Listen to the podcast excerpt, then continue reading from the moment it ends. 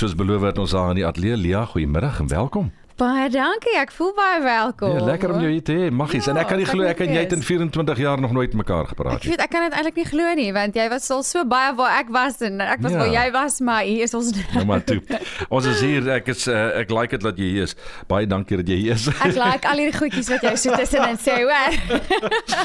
ek dink ons gaan dit baie like hier. So, maar uh, kom ons begin eers by 'n ander punt. Uh, jy's jy's jy hou van rugby en en ek is verbaas toe ek en jy nou begin rugby praat hier en jy ken alles van rugby ja. af. Ja, hoorie, ek is 'n groot fan en ek was ek dink ek het net altyd met rugby net groot geword en my ma het dit altyd gekyk en ek sal nooit ooit 1995 se wêreldbeker wow. vergeet nie. Hulle het vir ons afgegee by die skool met ons heel eerste game. Wow. En ehm um, ek meen ek was graad 3, standaard 1. Sien ons het nog gepraat van standaard daai tyd. En ehm um, Dis in daai tyd kon ek vir die Springbok al gespeel het. okay. Die verskillende fases in ons lewens en ehm um, en ek het nog so 'n karton van 'n van 'n boks 'n game. Jy weet daai game soos 'n legkaart tipe game ja, of 'n ja. ding. Het ek nog so Go South Africa opgeskryf. Ag, lekker. jy weet en daar het begin vir my, maar ek love dit. Ek geniet dit. Ek gil natuurlik my longe uit en my stem weg. Dis ja, ook 'n probleem. Dis 'n bietjie van 'n probleem. So, as jy sing by die stadion, moet jy nou net die volkslied in die begin van die wedstryd sing, want na die wedstryd sal jy met ander nie kan sing nie. Ja, ja, ja, maar hoor jy so gepraat nê? Nee, ek sê dit en ek sê dit absoluut uit in die universe, maar dis my absolute grootste grootste grootste droom om die volkslied te sit by sing, sing. by 'n by 'n Springbok wedstryd. Kieslik any All Blacks. Of eintlik dalk Australië of Engeland wat ek hou baie min van hulle. So dit, dan dit is sing. Eintlik, ja, ja. En ek kan dit regtig al in my slaap sing. So ek I'm ready. Rassie, Rassie. Luister bietjie man. Rassie, Rasmus, ek hoop jy luister en jy kan praat met die manne daar by SA Rugby. Lia, ehm um, ja, o, jy is net rugby nie speel golf ook. Nou gaan my golf. Oh Wat jy handicap? Ja, nee, ek het nog nie golf, golf is nog so ver die handicap. ek ek het al die golfstokke en ek het 'n paar outfits ja. en ehm um, en ek kan al die bal raak slaan. Maar dit is belangrik. Ehm um, ja, dit is Stap nommer 1 is. Ja, ja, maar hierdie chipping en putting, daar sukkel ek nog 'n bietjie, maar Maar 'n 7 en 8 eyster kan ek slaan en die drywer is not too bad en ek gaan môreoggend weer gaan oefen. So. die kort spel is die belangrikste. Oefen jou putting, dis die heel belangrikste. Nee, 30% van die game. Jy kan soos van ver af al begin pat. So as jy net goed pat dan kan dit jou werk. Wat net sê. okay, die die die liedjie ek like jou, uh jou splinter nuwe liedjie. Hoe doen hy so mm. ver? Wel, die terugvoer is baie goed en ehm um, ja, ek ek ek dink dit is heel goed. Ek het regtig, jy weet mens mens kyk altyd na al die kommentaar en jy gaan loer op die video en jy gaan loer oral en ek het nog geen negatiewe kommentaar gekry nie. So dit is 'n pluspunt. Jy weet ons kyk mos maar vir daai goedjies.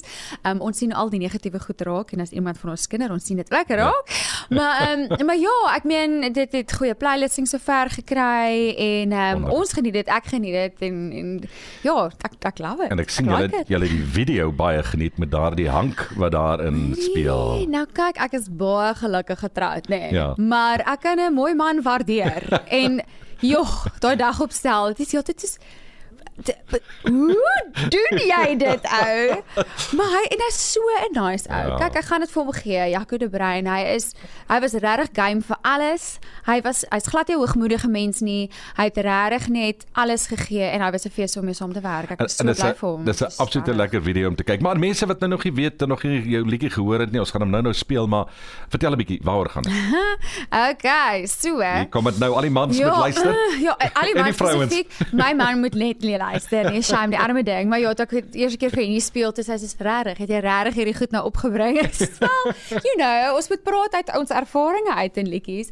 Maar um, dit is basies oor al daai klein irritasies en jakkalsies wat so inkruip in 'n huwelik of in 'n verhouding en en goedjies wat jou maar irriteer, maar ten spyte van al daai, jy is nog steeds mal verlief op die ander persoon. Jy like hulle nog stikkend, soos ek sê, ek wil regtig vir hom baie keer vermoor, maar ek sal my vingertjies afveg vir daai man. So ehm um, ek dink geen huwelik, geen verhouding is ooit perfek nie. Daar moet ups and downs wees. Dit is die perfekte huwelik of verhouding. So, en dis waaroor dit gaan. Ja. So mens vat maar die snorkery en jy vat oh. maar die tande tandepasta wat nie mm. toegedraai is nie en die tandeborsel okay. wat sommer net daar op die kant van die wasbak lê. Ek moet sê ek draai nie altyd die tandepasta toe nie. So dit is daarom nie dat ek net op my man fokus nie. Ek erken dat ek is ook nie perfek nie. Maar o, oh, die gesnorkery is ook weer 'n ander storie, uh, nee. Ek ek het net maar 'n ding wat ek ek maak wakker. Ek sê draai net op jou sy. Want maar, as kyk op die rug wat jy eintlik snork. 100% nee. Ja. Maar weet jy, dan die volgende dag dan het ek nou die taktik probeer van Lavie, draai asseblief ja, op jou sy. Ja, ja. Dan nee, jy het my wakker gemaak, draai my net om. Die ander aand probeer ek, Henny is 'n groot ou. Ek kan hom nie. Terwyl hy heeltemal slaap en pretty much uitgepas is, kan ek nou vir hom omdraai nie. Dit is nie 'n manier nie. So ehm um, en dan is daar ander wat hy wel op sy sy lê en snort. Dan sê ek, "Slawie, draai op jou sy." En dan sien ek Oh no, hy is op sy sy. ander sy, ja, ander sy. Ja. Lia, maar ek daar's 'n ander ding wat ek nie kan verstaan nie. Ek moet net maar ongelukkig alles lees hier. Maar ek meen, dis flieks as jy sing sisters. Mhm. Mm dans. Advertensies gedoen vir oorseese mense ook. Bekom regte graad. Hoe jy Bekom deurgekom het, weet ek nie. Ek het rek 1 2 jaar of 3 jaar gevat ek kon hom nou nie deurkom en ek het toe maar opgehou met dit. Oh, no. 'n Modelwerk, skoonheidskompetisies. Ja, boer weet, en 'n vrou. vrou. Ja, boer en 'n vrou. Ja, weet jy? Hoe hou jy dit? Hoe jy man dit? Hoe hou jy dit? Ek weet nie eintlik nie eerlikwaar maar as jy um, na luister dan kan dit mos wow. is, ek um, kyk daar was ook maar fases in my lewe. Kyk ek het geweet na skool wil ek um, Stellenbosch toe gaan ek wil koshuis toe gaan. Dis amper soos 'n tradisie in my familie en my niggies was almal in Arena gewees en dis regtig iets waarvoor ek gewerk het. Ek het regtig akademies hard gewerk wat ek wou ja. gaan studeer. Ehm um, En ek het nog steeds in daai tyd, jy weet, gesing en kultuur aan en goeders deelgeneem en in daai tyd het ek nou besef, ek kan nie, ek wil graag hierdie hierdie loopbaan volg. Maar dit is nie net van jy maak 'n loopbaan skuif en dink alles gaan sukses wees nie. So ek het eers musiekteater geswat. Ehm um, en toe het dit het al hierdie kompetisies en goeders begin want jy moet letterlik alles doen wat jy kan. Ja, jy jy ja. kan nie net eers opdaag en dink iemand gaan vir jou platekontrak ehm um, aanbied nie. Ja. So ehm um, so ek het regtig net alles gedoen. Ek het ehm um, ek was by 'n model agentskap, ek was by 'n acting agent, ehm um, en dan gaan jy letterlik vir elke liewe audisie en casting en whatever jy kan. Ehm um, ja, en so het ek aan kompetisies deelgeneem en ek was gelukkig eers op die regte tyd op die regte plek uiteindelik na al die drama en goed. Maar en die regte talent ook natuurlik met mense byvoeg. Ek, ek ek hoop julle glo dit, ja, né? Ja. Ehm um, ja, maar toe dit ook al weer nog 'n hele paar jaar gevat voor my eerste album uitgekom het. So dit is nie ah. net dat dit, jy weet, dit kom net op 'n silwer platter nie, nee. Ja, maar ek eh, raak jy nie moeg nie? Ja baie. ek kla gereeld ons sê vandag. Weet jy ons moet eintlik so ophou moan, maar jy kan nie help nie. Ons is almal net human. Ja natuurlik. Ek meen ek vat hierdie naweek, dit was so fantasties om in Pongola te gaan optree vir die eerste keer, maar o genade, ons het amper 7 ure soontoe gery en terug. Oh, ons ja. probleme op die paaie en goed. Jy weet en nou moet jy opdaag, jy het net voor die show daar aangekom. Ja. En ehm um, dan maar kyk as jy op die verhoog staan dan vergeet jy van alles. Jy moet jou jy, jy met die persoon wat jou promosies doen, jy weet, daai persoon met al daai werk vir jou.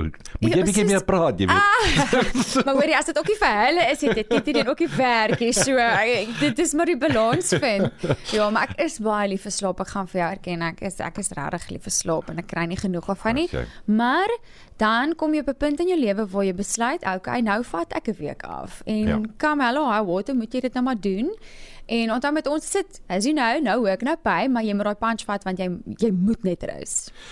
Uh Lia, wie ons kan heeltyd gesels, ons baie dinge wat ons oor kan gesels, soos hoekom hoekom het jy nie ehm uh, byvoorbeeld jou graad gebruik en daarin gegaan nie? Of was jy vir 'n jaar of twee daarin dit uh, nee jy sien hoekom ja, nie kyk nee ek kyk ek het besluit ek moes voluit gaan vir die kunste so uh. ek het wel terwyl ek by die Waterfront Theatre School was het ek nog deur ehm um, Unisa my LLB probeer aangaan mee. En toe kom 'n stadium in my tweede jaar wat ek dit gedoen het. Ehm um, toe moes ek besluit gaan ek gaan eksamens skryf of, of gaan ek 'n acting job vat. Wow, jy vat jy die acting? Dis 'n fattige job. Want ek meen ek moes my my my flat betaal en ja, petrol en kos koop en so, so ek was nie meer in die huis gewees nie. So ja, dan en dit is maar waar toe ek net besluit okay, dis nou alles of niks en, en ons doen dit. En daar was moeilike tye, daar was die werk altyd nie, maar ja. Dis is nou.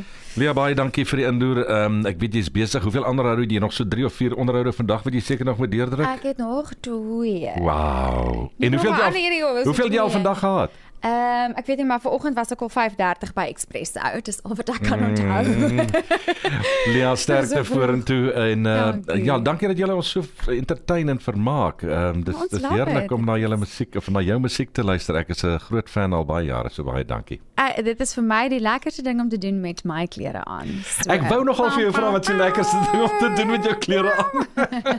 Lia baie dankie. Jy sê ek dankie like jou uh, van Lia op Helleberg FM ons praat weer. Goed gaan.